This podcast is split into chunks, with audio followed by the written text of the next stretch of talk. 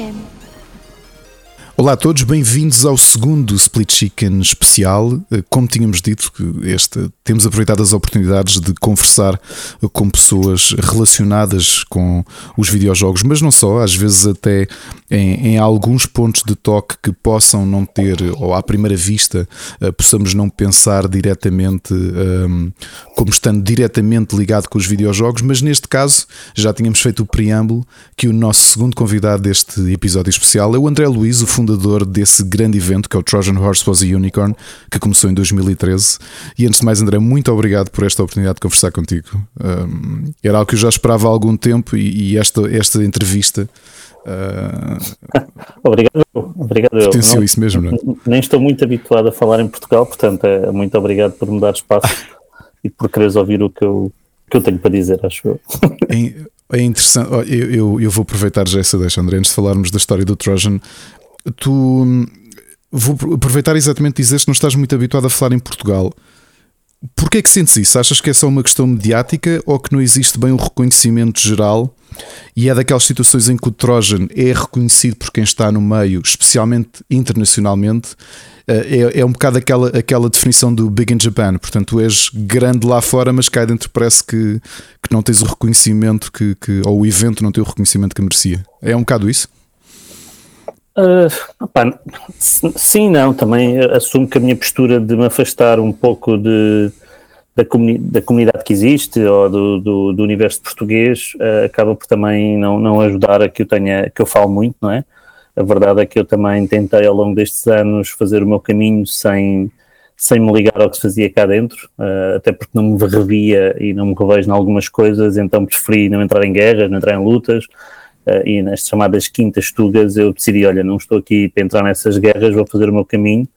E obviamente que, uh, pronto, só também talvez agora tenha um pouco mais de, de coragem ou da vontade para poder vir e poder ensinar alguma coisa ou poder uh, dar a minha, passar a minha experiência, mas, mas também acontece que efetivamente não, lá fora percebe-se mais o que é o THU, que é o Trojan Horse Was a Unicorn, do que acontece aqui ainda há pouquinho off estavas a dizer que a questão da, da, tipologia dos alunos, não é? Uh, tipo, para quem é o THU, é tem muitos estudantes internacionais, uhum. uh, tem muita malta jovem que vem de fora e, e, que faz um esforço gigante para ir ao main event e, e, e tem que pagar viagens, ok? Tem que ter toda uma outra, uma outra lógica e os portugueses, tipo, não, acham que isto é só para profissionais, por exemplo. Uhum. Então, tipo, é toda uma questão também de mentalidade e eu optei, eu tenho mais, tive mais português em Malta do que, do que quando fiz em Portugal, para tu ver a loucura, estás a perceber? É.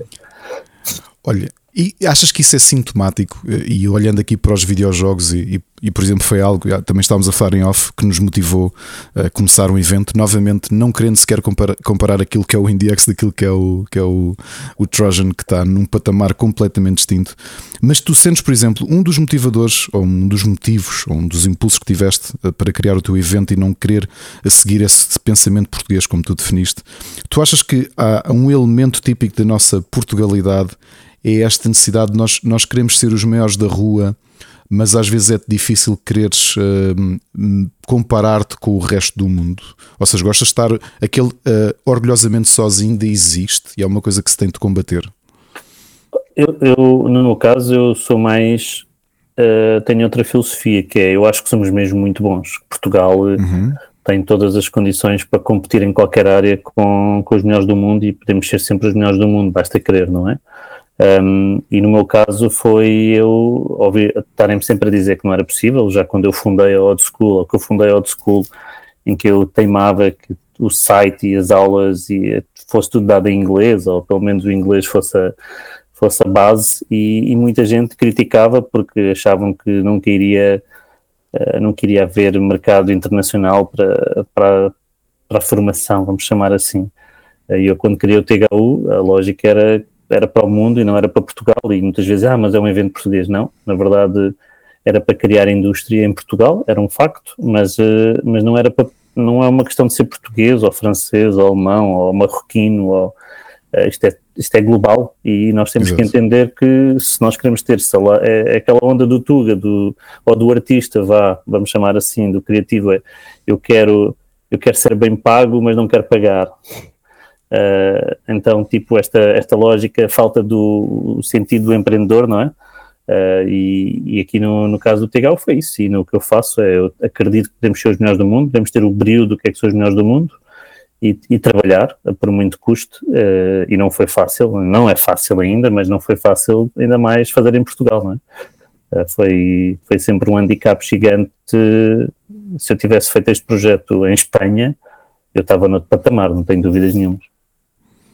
Sim, quando, por exemplo, há, há, duas semanas tive a oportunidade de conhecer a Voxel School, que era uma escola que não conhecia já aqui ao lado, uh, e essa perspectiva que me parece até mais intrínseca do ponto de vista de, de governantes e de apoios daquilo que são as novas profissões, digamos assim, uh, e tu veres a surgir aqui, a poucos quilómetros de Portugal, uh, se calhar estamos há alguns anos-luz e que se calhar está mais em linha de, de, daquilo que é a tua visão, por exemplo, quando criaste o Old School, que deve estar mais próxima de uma, de uma, abertura global do que alguém que tu formas alguém para consumo interno, tendo a noção que o consumo, digamos assim, do ponto de vista profissional interno, pode não ser ou não é suficiente para a, a percepção do que é o mercado uh, internacional. A Old School foi um processo que começou em 2008. Um, já foi outra, outros tempos, outras, outras aventuras, não é? E na altura já old school foi, foi uma luta tramada porque uh, era também lutar contra vícios, lutar contra vícios sobre tu és professor, pronto, não eu já há pouco dei uma entrevista sobre a questão da educação e é público a minha visão sobre a educação, eu já trabalhei em já trabalhei em várias indústrias, desde a cultura ao desporto um, e, e, na educação, e a educação é sem dúvida alguma a mais corrupta, a mais suja, a mais difícil de, de trabalhar Uh, toda a gente tem a sua opinião, toda a gente tem as suas as subquintas das quintas, das quintas, das quintas, das quintas. Só que eu sou muito pragmático, eu tento perceber os resultados. Tipo, uhum. então, mas diz-me lá quem é que consigo contratar da tua escola, com que nível eu consigo contratar. Eu, eu vou, vou ao cerne da questão, é, não me interessa as notas, mostra-me lá então quem é que eu consigo contratar, em especial nas indústrias criativas, não é? Uh, eu lembro-me em 2008, quando eu próprio, uh, pronto, o mercado era bem diferente, o conhecimento, as redes sociais não existia nem de perto nem de longe uh, o que existe hoje. Acho que quem está a estudar hoje tem muita, muita sorte. Um, e lembro-me que foi, na altura, nós tentámos já replicar coisas como uh, pré-requisitos, que é algo que as pessoas não entendem que é necessário para tu poderes acelerar, a questão de, das, condições para tu trabalhares, tu queres realmente puxar por ti, nós tentámos replicar e fomos na altura durante muito tempo a HP, um case study da HP, porque investimos workstations, uh, as D600, tipo, e tinhas o Wacom já para toda a gente, onde quem estava ali estava a ter as, as condições que ias encontrar na altura na, nas, nas, melhores, nas melhores empresas, ou nem tanto, nem havia muita empresa que não tinha aquelas condições. Foi um investimento muito significativo na altura. Um, e foi todo um processo de mudar de mentalidades. Eu posso dizer que só ao fim do terceiro ano é que tivemos um grupo de alunos que acreditou no modelo, acreditou no processo, uh, e aí sim começámos depois a ver resultados que, que, ainda hoje eu acredito que há um antes da old school e um pós da old school. Uh, Lembro-me que mudámos um pouco como as restarts, a ETICs davam um número de horas, diziam as flags, uh, 3ds Max complete em 60 horas, lembro perfeitamente disto, eu caramba, 60 uhum. horas, 60 horas é para aprender os menus. Um, eu lembro-me, tirei, eu tirei a flag, tirei os cursos, o nível 1, nível 2, nível 3, era assim que eles chamavam, um, e lembro-me, não sabia. Ainda tiraste as macromedia na altura? Tirei, tirei, tirei, ainda sou dessa altura, eu tirei um pouco tudo.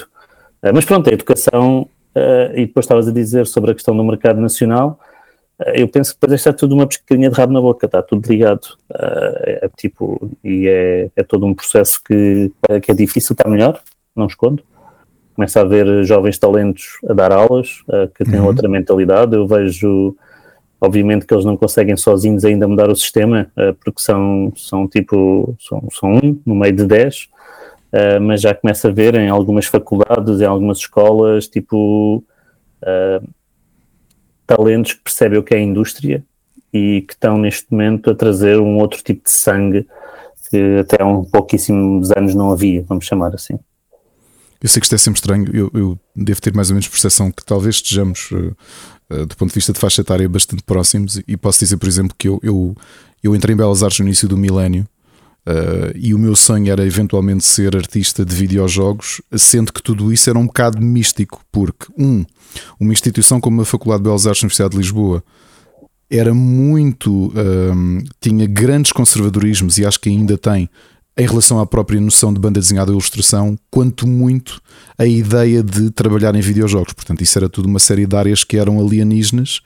E depois tens outra componente que se calhar mudou muito e tu vês isso por estares ligado, por teres começado o projeto do Odd School e também o, o Trojan Horse, que já vem noutro patamar, que é tu em, em uma década passas de pessoas que estão a tentar dar os primeiros passos ou, ou a tentar absorver o que existe de informação daquilo que é o trabalho digital e fazeres uma transição até de mindset entre aquilo que é o trabalho uh, tradicional e o trabalho digital para gerações que já vêm do secundário ou já vêm desde a adolescência completamente imbuídas de uma percepção ou uma visão internacional e em segundo com uma produção também ela completamente digital.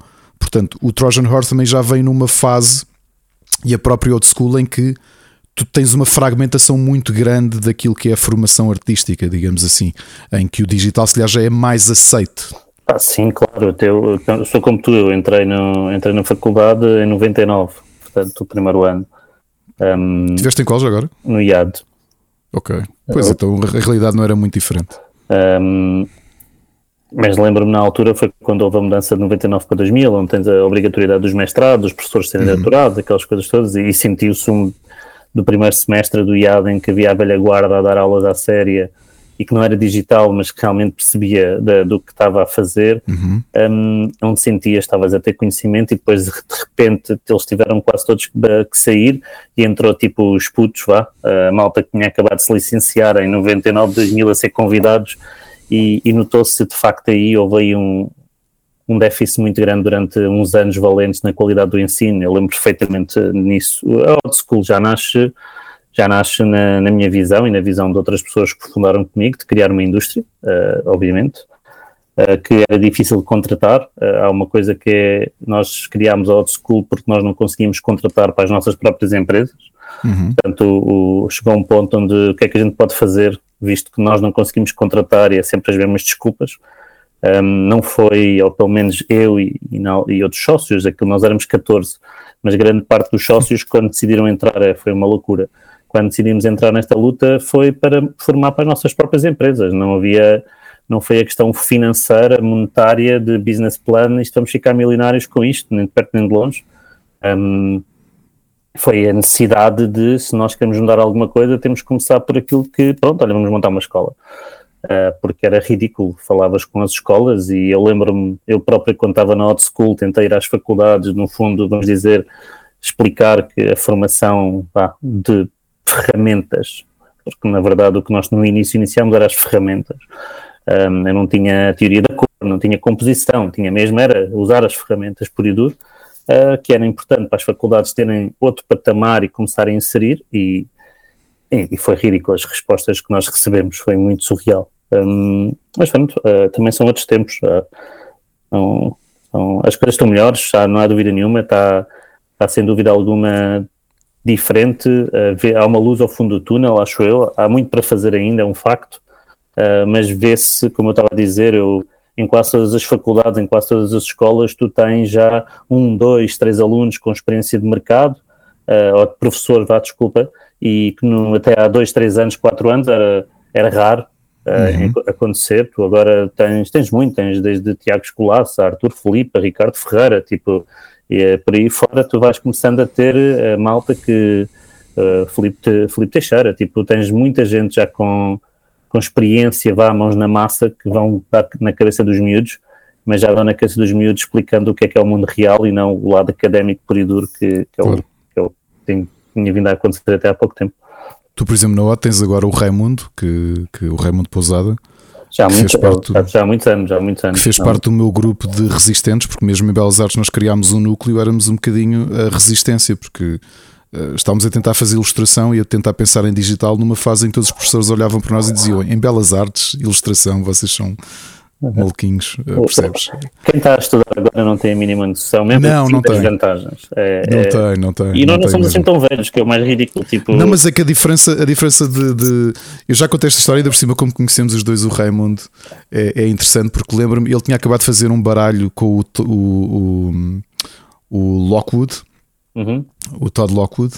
Uh, e de repente vejo-o a passar para a cadeira de pintura 13 ele tem assim um trabalho umas telas uh, de abstracionismo geométrico e aquilo não, não correspondia ao trabalho. O que é que se passa? Ele disse: pá, vou, quer despachar o bacharelato. e então estás a perceber a percepção de tu, para cumprires o teu trabalho académico, tinhas quase de mudar a, a, tua essência enquanto artista. Ou seja, tu, enquanto se lhe tens uma perspectiva nos dias de hoje em que se tu queres ser ilustrador ou queres ser concept artist, porque é que não has de aproveitar a tua formação académica? Porque são horas de trabalho efetivo que tu tens para te melhorar e para investir nisso. E se lhe na fase enquanto nós éramos estudantes, em que isso era um bocadinho mal visto, tinhas quase, eu não queria usar a palavra prostituir artisticamente, mas estás a perceber um bocadinho que tinhas de ser outra pessoa. Sim, sim percebo. E, e, ainda tu tens aí o conselho que eu dou a muitos dos miúdos que estão a estudar agora e quem está a estudar é que tenham noção da realidade do mercado, que os professores eh, e, os, e acima de tudo se informem, porque nem sempre o que estão, nem sempre o ser, a instituição do ah, o professor, o professor é que sabe, é, eh, na Faculdade de Belas Artes há alguns maus exemplos, eu sei de alguns que efetivamente uh, eu tive que ir, eh, no fundo, recuperar talentos que estavam-se a perder devido a, a, esse tipo de práticas, onde informem-se o que é o mercado, vão ver nas páginas da, das grandes empresas, da Riot, da Blizzard, da Disney, da Pixar, da, da Supercell, da King, da, as empresas que efetivamente os entusiasmam e vão ver quais são as profissões que estão lá a recrutar e vão tentar perceber se aquilo que estão a aprender na, no vosso percurso académico faz sentido para aquilo que é o mercado empresarial.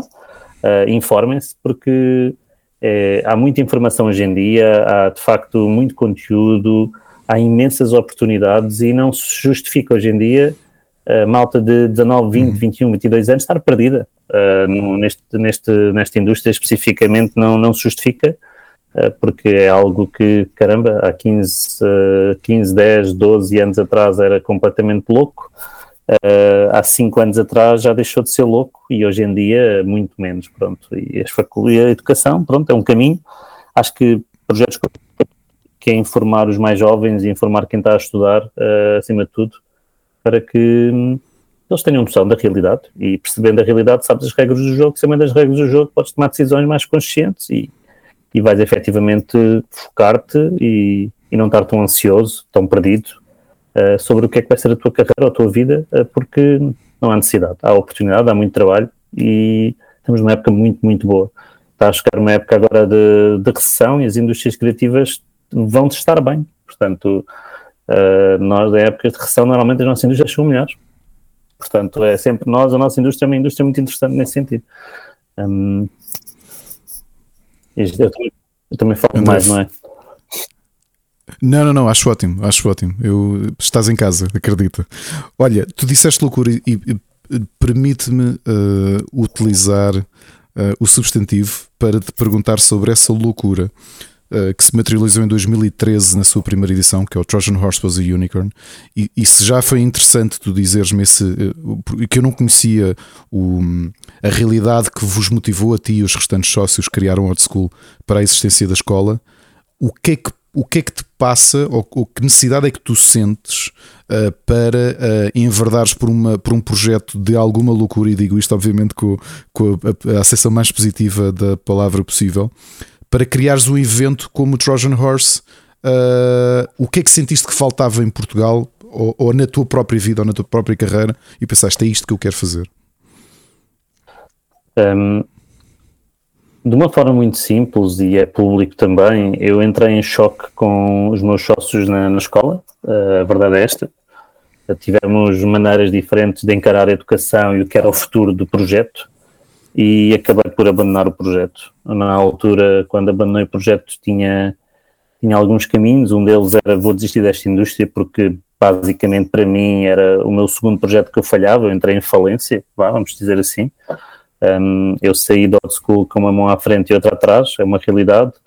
e, e, sem, sem grande, sem nada, vamos dizer assim. Estava completamente, tinha estado cinco anos completamente dedicado ao projeto, tinha recuperado de uma falência, de um outro projeto e na verdade dei por mim aos 27 anos, uh, 28 anos outra vez, tipo, um, uh, neste caso aqui já era aos 30, desculpa, aos 30 anos completamente do género, ok, com 30 anos já, já não sou um puto, estou uh, outra vez com uma mão à frente e outra atrás. Uh, na altura ponderei muito sobre prós e contras e um deles até ponderei enverdar pelo meu sonho de culinária, de ser chefe, ir para a escola de hotelaria e tirar realmente uma paixão que eu tenho que é, que é a comida e realmente enverdar por esse caminho. Cheguei a inscrever-me e outro foi um, pegar no conhecimento que eu tive de 5 anos e nos talentos que eu realmente já estava a criar e ok, criei, tinha uma empresa com eles, uh, deixa-me então arranjar emprego Uh, na altura mandámos, fizemos um showreel, enviámos e-mails para toda a gente, sem qualquer sucesso,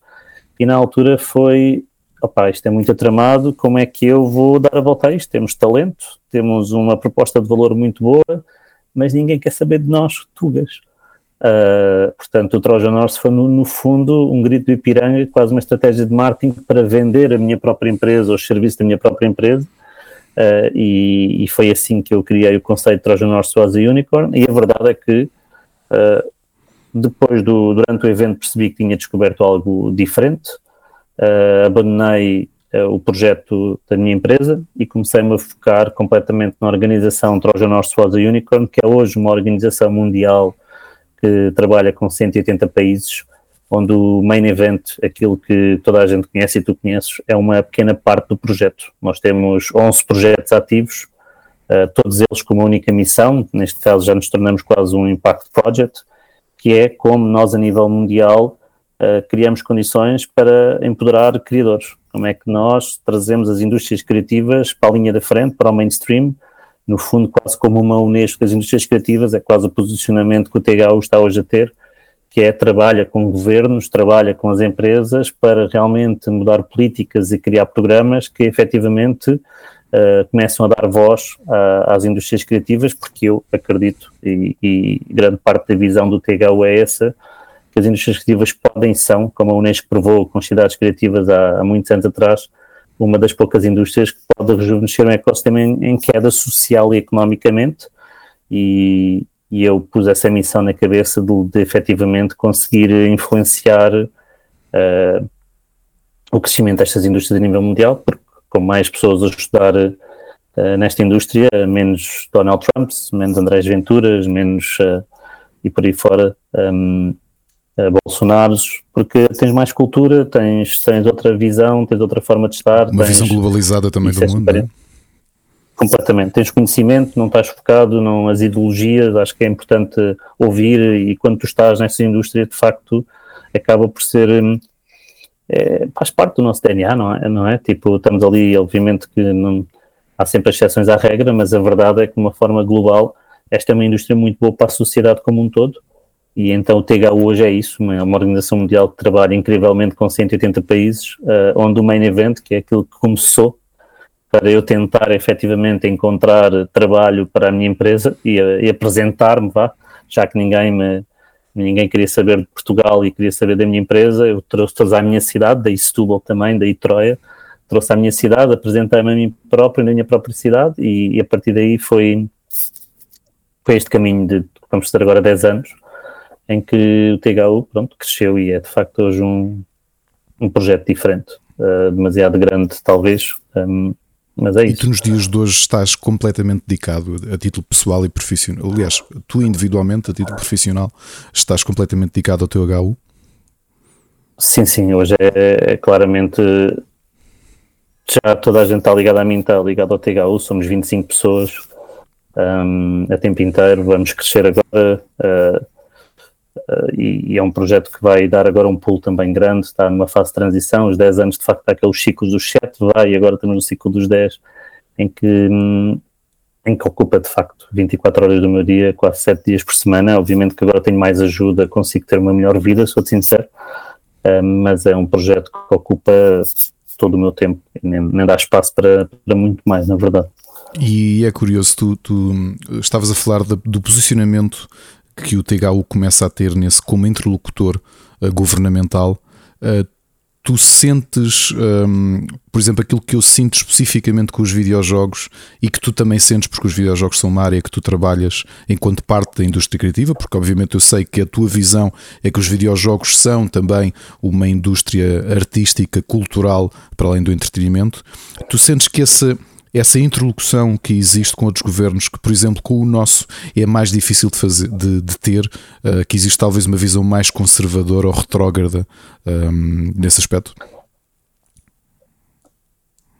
É, é, é, complicado, porque ao longo destes anos, de facto, eu tive a sorte tive a sorte e azar, tenho muitas. Eu podia estar aqui durante três horas a falar sobre as minhas peripécias com o governo e, e quanto eu tenho sofrido bastante e não tem sido fácil.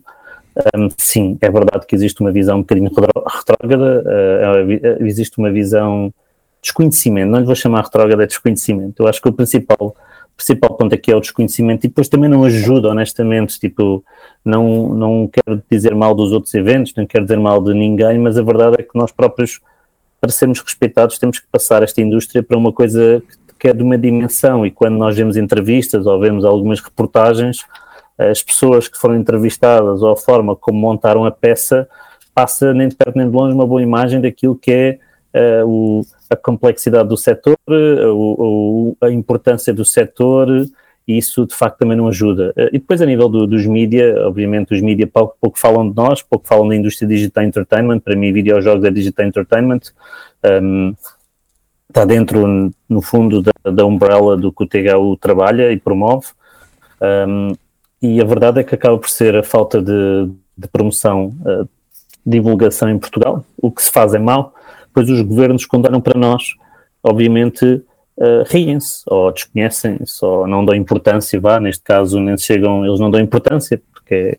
E depois é a onda do subsídio uhum. à dependência, a forma como se pede apoios, um, ehm, deve haver uma lógica económica por trás das coisas, devemos uh, ter toda uma outra postura uh, empreendedor um bocadinho diferente e não o apoio pelo apoio e, e, só porque tem que apoiar, não, eu já tenho essa, né, pronto, sou crítico uh, porque tenho a minha visão própria de como é que devem ser dados os apoios, em, em especial do ICA, do Instituto de Cinema Audiovisual, mas a verdade é que tudo isto é, uma, é um, são um conjunto de fatores que faz com que depois seja complicado nós termos voz uh, e seja complicado depois nós efetivamente termos uh, o respeito que nós merecemos um, e que obviamente noutros isto é uma pesquinha de rabo na boca, mais uma vez, tipo, obviamente quando chegam as oportunidades, as Netflix, as Amazons, esta vida e é, mas as coisas também estão a mudar. Portugal, agora eu acredito que daqui para a frente as coisas vão cada vez mais mudar. Com os nómadas digitais está muita gente a, a escolher Portugal.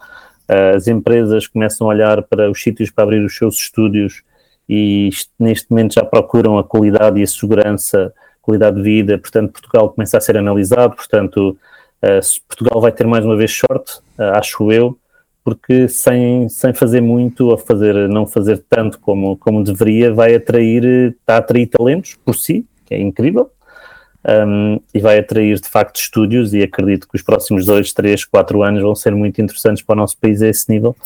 Um, mas cá está, acredito que o TGU teve também a sua a sua cota de, de, importância, porque eu sei que vários estúdios estão a abordar Portugal e estão a falar connosco, porque, porque o TGAU existe em Portugal, não é? Existe um interlocutor que sou eu, e, e, tivemos o nosso papel, e estamos a ter o nosso papel, é verdade, mas, uh, mas digamos também é um milagre, milagre, não é? Tipo, em condições normais, uh, isto não queria acontecer desta forma, não é?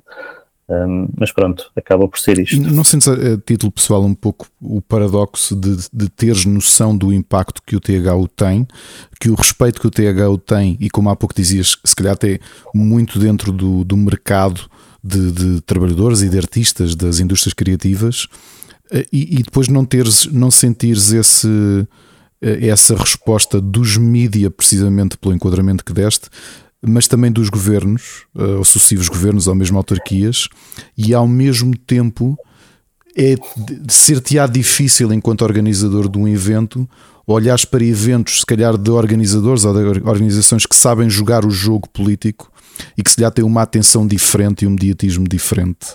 Uh, e que talvez o impacto uh, para o ecossistema ou para os ecossistemas ou até para a economia não seja tão relevante como o THU tem sido.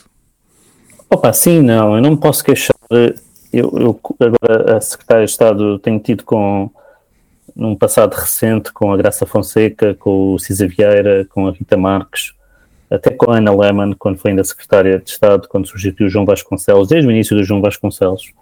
Um, tenho aprendido imenso e tenho, tenho, tenho crescido e o THU tem, tem ganho por parte do, das instituições do governo, algumas, um respeito. E, por exemplo, nós tivemos a possibilidade de renovar o contrato para ficar cá mais dois anos, mas uh, e o turismo de Portugal tem sido uma estrutura incrível, de facto, são uma estrutura que trabalha muito bem, uh, que, tem feito um trabalho de excelência, obviamente tem muita coisa em cima deles, mas tem feito um trabalho de excelência. E, e nós voltámos para Portugal através do, do programa de apoio de captação de eventos do turismo e nós uh, acabámos por não avançar, por voltar a ficar cá em Portugal, porque nós, nós explicamos que nós não estamos a fazer eventos, nós estamos em sítios onde estão a criar indústria. E, e isso, e, e na verdade as ofertas que temos lá fora são um bocadinho são, digamos que são superiores às que temos cá em Portugal. Um, mas nem é tanta questão, é, a questão é tipo, muitas vezes dizem tipo do, dos apoios portugueses, isto é um negócio, estavas a falar do, uhum. falámos há pouco do Web Summit, eu acho que o Web Summit foi o melhor negócio que aconteceu a Portugal, um, eu acho que todo aquele dinheiro que dão é, é, é muito bem, é, é espetacular, uh, eu não sou fã do evento em si, mas reconheço, para um ponto de vista, se eu pensar como empreendedor, no ponto de vista económico, como português que paga os meus impostos, é um dinheiro bem investido, porque efetivamente aquilo está a atrair imensa gente, já atraiu imensa gente, há imenso negócio, ou seja, é onde move tudo, os hotéis, o imobiliário, a restauração, os ginásios, o, o próprio cinema, as pessoas que vão ao teatro, tens muito mais estrangeiros a ir ao teatro, tens uma outra vida de pessoas que, que efetivamente estão a mudar o nosso ecossistema e, e, grande parte é reconhecido. Eu próprio conheço muita gente que veio para cá via. Eu tenho, não é só dos jornais, eu conheço muitos exemplos que foi o Web Summit o catalisador de facto dessas mudanças. Portanto, eu acho que aqui o ponto de vista, o ponto de vista hum, Agora, se me perguntares se eu sou fã do Web Summit ou a forma como o Web Summit é organizado, nem de perto nem de longe, não sou nem de perto nem de longe do. Cada vez que lá vou, tenho que sofrer um bocadinho e morro por dentro um bocadinho, cada hora que eu lá passo. um, mas efetivamente reconheço que o evento em si trouxe uma, algo incrível para o nosso país e não é só para Lisboa. Um, e eu, como tenho um evento que também é um negócio, uh, eu tenho que pagar contas e, e quando vim para Portugal. Uh, falei com o governo, eles sabiam as minhas condições, acabei por receber menos e às vezes eu vejo tugas quando há partilhas do THU nas redes sociais a dizerem que isto, isto não é caridade, isto é um negócio, e efetivamente eu acabei por eh, vir para cá pelo meu lado português, onde recebi um dinheiro que é significativo para a dimensão Portugal, portanto eu não posso queixar, uh, mas uh, o meu grande inspira aspiração era trabalhar com o governo, trabalhar com, com as autarquias locais e, e de facto fazer uma, uma mudança neste setor. Um, e é quando houve a mudança do, do governo agora, onde sai quem estava a trabalhar comigo, no caso o Ministro da Economia e o Ministro da Cultura, a verdade é que quem veio olha para a indústria de investimento digital de outra forma e decidiram enverdar por outros caminhos e acabei por perceber que não havia interesse em Portugal nos próximos anos para trabalhar nesta indústria e optei por sair. Daí que nós vamos sair de Portugal, acima de tudo, pela falta de vontade de trabalhar esta indústria, não pela falta de apoios financeiros que eu repito, uh, isso existe uma abertura muito grande e uma sensibilidade muito grande do turismo de Portugal, uh, só que não acabamos por, por, ter uma visão um bocadinho maior e se é para, se é para estar, pronto, vou ganhar dinheiro lá fora, uh, não há mal nenhum. Um, para estar aqui e não estar a fazer nada é uma frustração muito grande, não é? E as autarquias, claro. como tu falaste, sim, as autarquias são um bocadinho diferentes, as autarquias é muito complicado um, trabalhar, mas a, isto, é, isto é muito problemático porque cá está. Uh, se tu não percebesses nada de engenharia nuclear, obviamente não vais ter nenhum negócio de engenharia nuclear, nem pensas em ter. E estas autarquias, quando não, as pessoas falam de cultura e pensam pintura a óleo, uh, ou, pintura, uma escultura em barro. Uh, tipo, não, não entendem, como não percebem o que é que nós estamos a falar, isto é coisa de miúdos ainda hoje, as autarquias obviamente chutam para canto o máximo possível, sou muito crítico em algumas delas, sou, e é público, sou, sou crítico, não é por me darem dinheiro que chegaram a dar financeiramente apoios, uh, sejam muito ou pouco, a questão é que a forma como capitalizaram o THU, o conhecimento e o que poderiam fazer, um, opa, é, foi curto. É zero, não é curto, é zero. Uh, nós, nós, trabalhamos com o Japão e sabemos a diferença de trabalhar com a autarquia do Japão, com o Kaga City, com o Meyer, onde eu falo com o Meyer e trabalhamos de, de uma forma de envolver de facto os jovens, a educação, estamos a trabalhar. Uh, ele quis perceber o impacto da indústria, ele quis trabalhar, ele criou uma, uma, uma, uma um grupo de trabalho e em três anos temos muito mais evoluídos e, e temos de ter sempre um tradutor uh, do, que, do que em Portugal, onde havia uma proximidade de, em todos os níveis, não é? Tipo, é, só, é só essa frustração. André, diz-me uma coisa, pelo menos tem sido o meu ou a minha tentativa de, de comunicação com, com a tutela.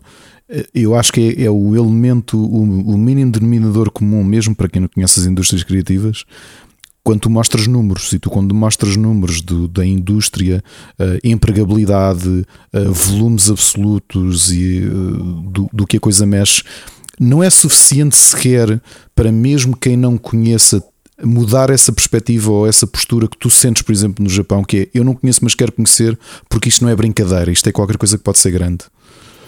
Ah, sim, obviamente que, que, sim, mas eu também depois, é que como eu não quero desculpar ninguém, porque acho que não há desculpas para uma série de coisas, mas, mas eu, eu entendo que no ponto de vista de, dos autarcas, tipo, é toda uma questão de, de, votos, é toda uma questão de sensibilidade de têm pouco dinheiro ou acham que têm pouco dinheiro, tipo, e obviamente uh, o desconhecido, o des, isto para o desconhecido é muito complicado, uh, depois o, o teres, já tens tantas lutas ainda vem esta que eu desconheço, ainda torna tudo mais complicado. Eu sei que, por exemplo, a Figueira da Foz neste momento está com, com uma visão diferente e percebo que o uhum. Santana Lopes está com, a dar-lhe forte nas indústrias criativas e, e tudo é facilitado. Os intervenientes têm, são mandatados para efetivamente fazer diferente. Eu estou estou, a falar com eles, ou no TH eu sei algumas coisas que eles estão a fazer, e é de facto mega incrível que estar aquilo a acontecer em Portugal e a Figueira da Foz. Um, mas cá está, tem tudo a ver com a visão do presidente. O presidente tem uma visão.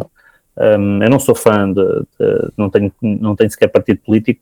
Um, uh, ah, assumo mais de esquerda, obviamente, uh, não é obviamente, mas assumo mais de esquerda, mas um, mas tem tudo a ver com visão. E os intervenientes que eu tenho tido, infelizmente, eu sou muito, tenho, digo sempre tenho um problema, que sou, tenho um problema de ser português, e depois tenho outro problema de ser de Setúbal, sou muito fanático por Setúbal, e a minha região e tentei durante anos levar, eh, impor-me em, Setúbal, em Setúbal e tentar ajudar Setúbal e, e não dá, uh, não dá. Uh, mas depois, depois tu vais falar com as escolas, vais falar com a Câmara Municipal de Setúbal ou de Grande, vais falar com as escolas, eles vão falar com os professores que são especialistas em teoria e os professores da, daqueles, da, daqueles grupos um, têm uma visão diferente desta, não é? E, e não ajuda e obviamente isto é tudo, uma isto é tudo um ciclo vicioso claro. que, pronto, que optas a optar ali o tempo todo ou afastas-te. Uh, eu, neste caso, já decidi o ano passado afastar-me. Não, já não vou mais estar ali a tentar. Um, pronto, é, é, são caminhos um esforço que tu fizeste ao longo das, das edições, tu tiveste, uh, corrijo-me se estiver enganado, duas edições no meio destes nove anos que foram fora de Portugal, Sim, foi isso? Duas em Malta, em Malta e sete em Portugal. Oh, exato. Mas um esforço muito grande que tu tiveste uh, e que é algo que se percebe, que é muito discutido e que talvez seja um dos grandes, um dos grandes pontos de, de que toda a gente que eu conheço que foi ao, ao Trojan, que fala que tu sempre tiveste um esforço muito grande para trazer pessoas importantes uh, da indústria, seja diretamente da animação, como dos videojogos, seja da ilustração. Inclusive tivemos o caso do grande ilustrador coreano que, que faleceu há pouco tempo, o Kim Jong-ji, uhum. espero não estar a, a, dizer mal o nome dele, que foi um dos teus convidados uh, no Trojan. E portanto, parte da tua missão foi até essa visão uh, internacional de, de, da experiência ou da, da, troca de comunicação uh, que querias para o Trojan. Ou seja, se tu queres fazer parte e queres que o Trojan seja parte de, um, do motor de criação de uma indústria, tu, tu percebes que para isso também precisas trazer grandes nomes para alimentar a máquina.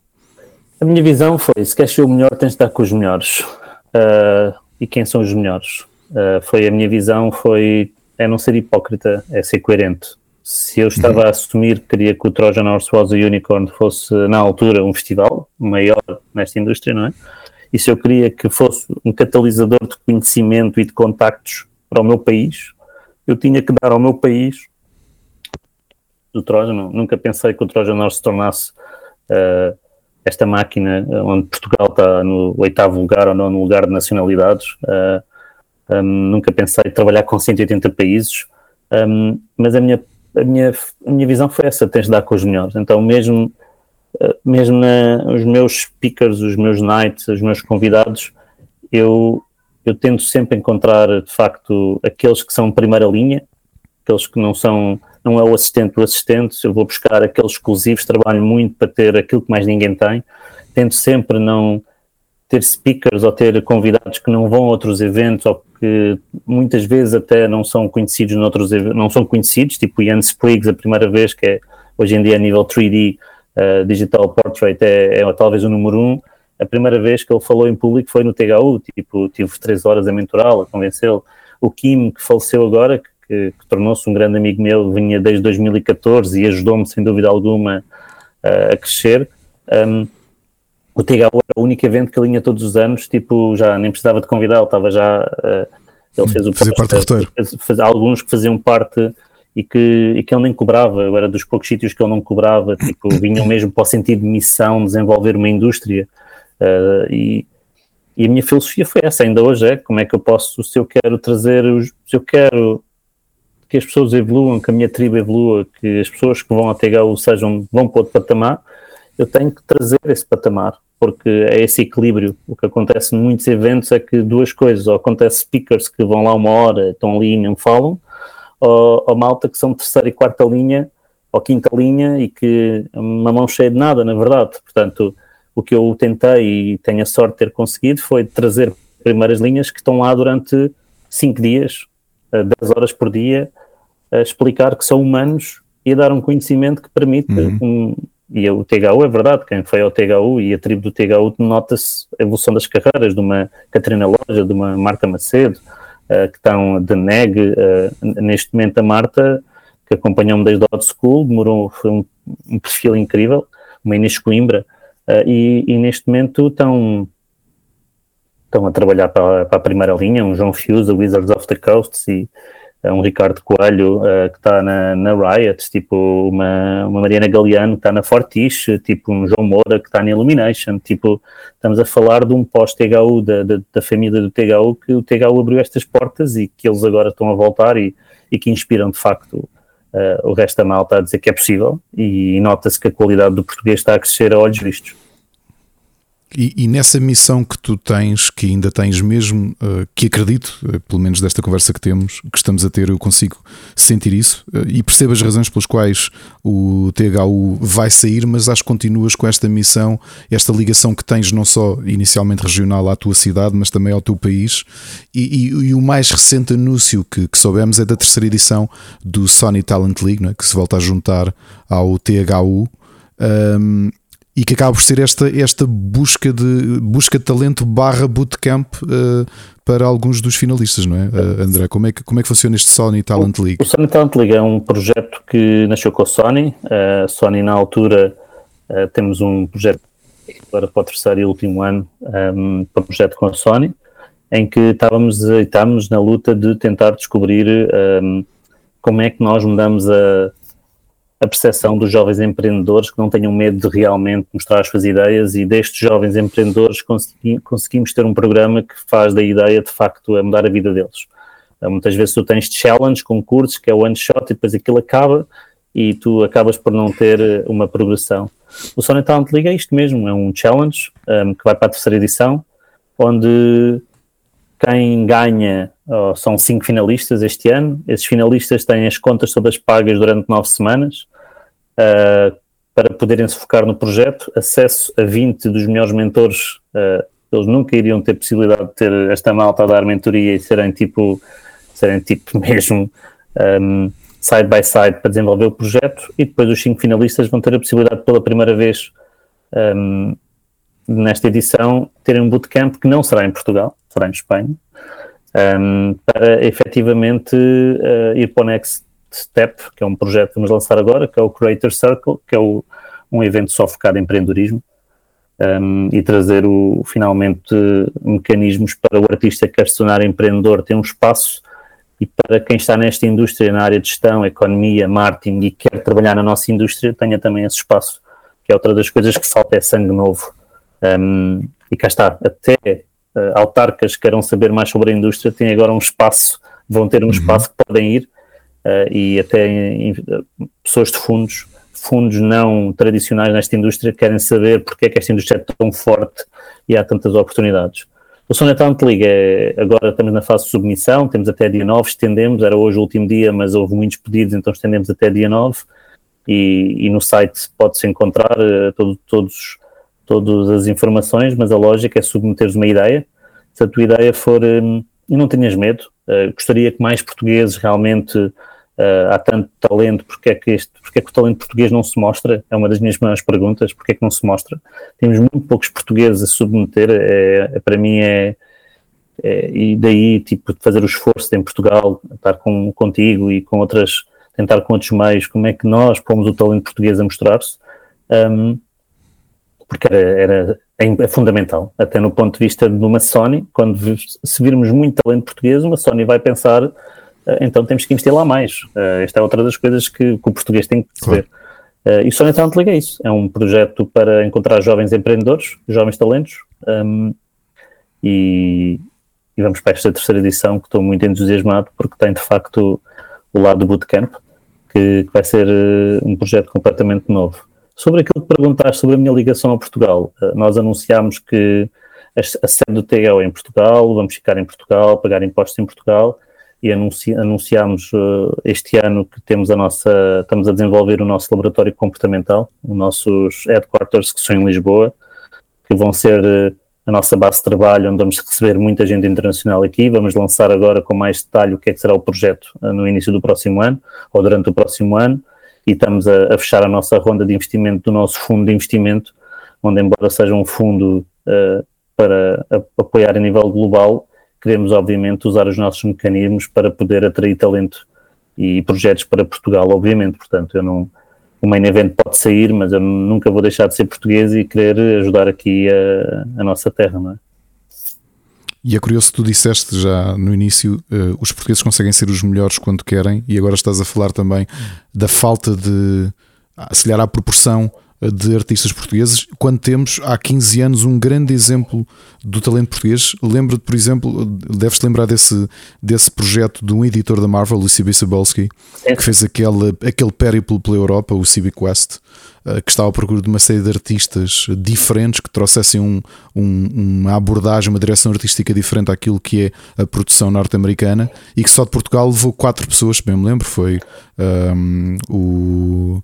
O, Andrade, o, o, o, sim, o Filipe Andrade, o Tércio na altura, o Ricardo Tércio. faleceu. Exatamente. O Jorge Coelho. E um... acho que ele não chegou a fazer o Ricardo Venâncio, Venâncio acho que não chegou a o Venâncio uh, acabou depois de produzir para a Dark Horse, bem me lembro um pouco mais tarde.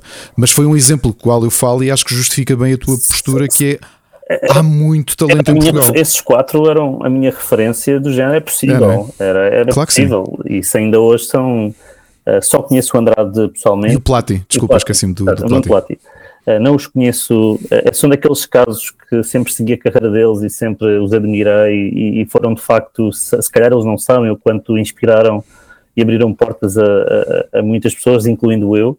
E a uhum. verdade é que hoje em dia tu tens, pronto, tens uma nova geração de alguns nomes, como eu te disse, como o João Moura, por exemplo, e e nós somos de facto muito, muito bons. Eu, eu, eu acredito, eu, tenho pena das escolas não estarem a, a, de facto com programas para, para abrir os horizontes aos alunos e os, as escolas artísticas não serem mais de, de, de partilha de, de war rooms, de, de facto de brainstorming e estarem ali com a cena das cadeirinhas e cadeirinhas e não seja um espaço onde abrem uh, horizontes para os alunos viajarem, para os alunos perceberem e depois ter um espaço a escola de reunião onde efetivamente, uh, bora projeto a projeto, uh, crescer para o next step e ser tudo com projetos que muitas vezes são, não deveriam existir ainda hoje no século XXI. Um, mas os portugueses são muito, muito bons. Eu, eu, o, talento, o talento existe.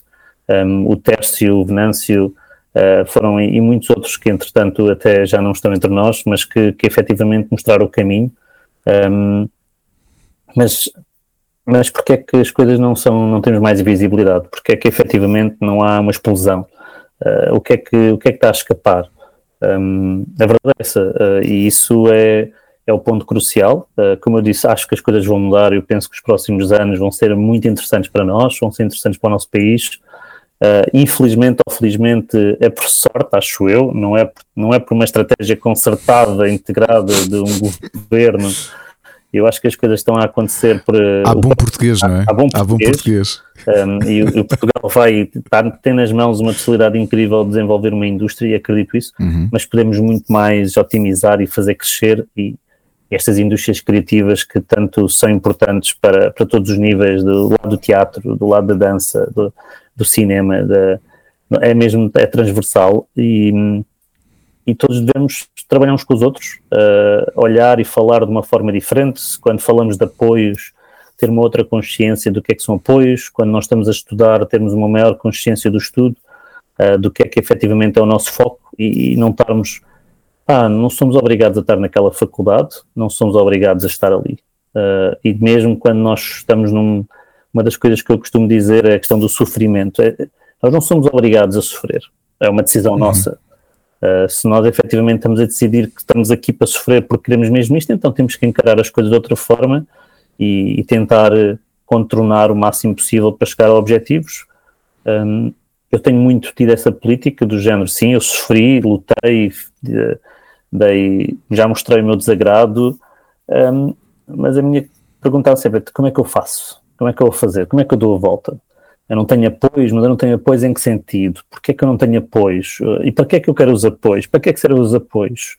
Um, como é que eu provo que isto serve para desenvolver a indústria e que não é propriamente um apoio para ser business? Porque uhum. a lógica deve ser isto, não é? o negócio está desta forma, tipo, mesmo o apoio que eu recebi do quer de Malta, quer do governo português, eu tentei sempre dizer isto é para gastar em Portugal, eu não vou estar a dizer isto para, isto é para isto, isto, isto, isto, isto. Tipo, se vocês fizerem isto, eu consigo isto, isto e isto. É tipo, é um trabalho de equipa com no lado de. Porque o, verdadeiro negócio não está no apoio público. Ou seja, tens uma visão ideológica daquilo. Eu, eu, sou um federalista, do ponto de vista de projeto europeu, daquilo que deveria ser a forma como tu reinvestes o dinheiro que te é atribuído nos países. Ou seja, é o dinheiro, sobretudo do ponto de vista ideológico, do ponto de vista prático, pode ser uma questão de negócio, mas sobretudo tem que ser uma questão de o que é que aquilo vai contribuir para crescer o espaço onde é aplicado. Sim, é, sempre deve ser por aí e depois, obviamente, é uma causa, efeito e consequência. É, foi o que eu disse na entrevista recente do ICA, que apoio que deve ser para primeiras obras deve estar lá para qualquer pessoa que tenha uma ideia. Uh, deve apoiar e deve ser esse o papel do ICA. Agora, se queres uma segunda ideia, Uh, ou uma terceira ideia já te faz à vida, tipo, os meus impostos não estão aqui para subsidiar a tua vida, que, é, que há muitas empresas de, de, animação portuguesa, por exemplo, que vivem completamente só do dinheiro do ICA, uhum. o que não faz sentido nenhum, porque o mercado, eu, eu tenho que, o meu negócio são, não, não, não são fundos, se eu tivesse que ter um negócio eh, de fundos, tipo, de fundos, isto não é negócio, tipo, isso é tipo viver à custa.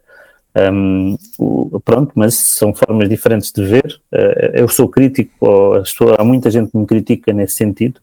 Eu tenho optado durante muitos anos por estar calado porque tinha que fazer o meu caminho, mas hoje em dia, tipo, tenho dois filhos, uh, tenho que tentar perceber como é que também crio legado e bem, como é que nós fazemos crescer esta economia usando esta indústria. E esta indústria é muito importante e está na altura, com tantos resultados e tanta coisa que está aí a acontecer, uh, está na altura de nós trabalharmos e fazermos diferente. E alguém tem que ter voz. Eu acho que hoje tenho um pouco mais de credibilidade para ter voz, não é que tenha assim tanta, mas tenho mais tenho alguma e, e pronto, é, foi a luta que eu me propus no início deste ano, foi vou começar a expor-me e a tentar uh, estar aqui, como estou contigo, a falar abertamente para, para ver o que é que nós conseguimos mudar para criar, para ter um melhor país, uh, acima de tudo.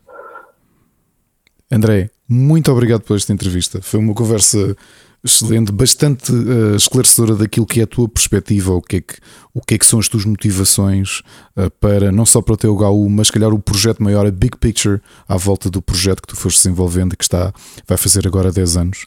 Agradeço-te imenso a tua disponibilidade para podermos conversar sobre, não só sobre o THU, mas sobretudo sobre o THU. Uh, eh, Desejar-te a maior das sortes para um projeto que obviamente está agora a entrar num novo ciclo e que a continuar esta escalada de qualidade e de reconhecimento que tem tido, uh, acredito mesmo que ainda tem muito, muito para dar e que possamos estar aqui para o acompanhar.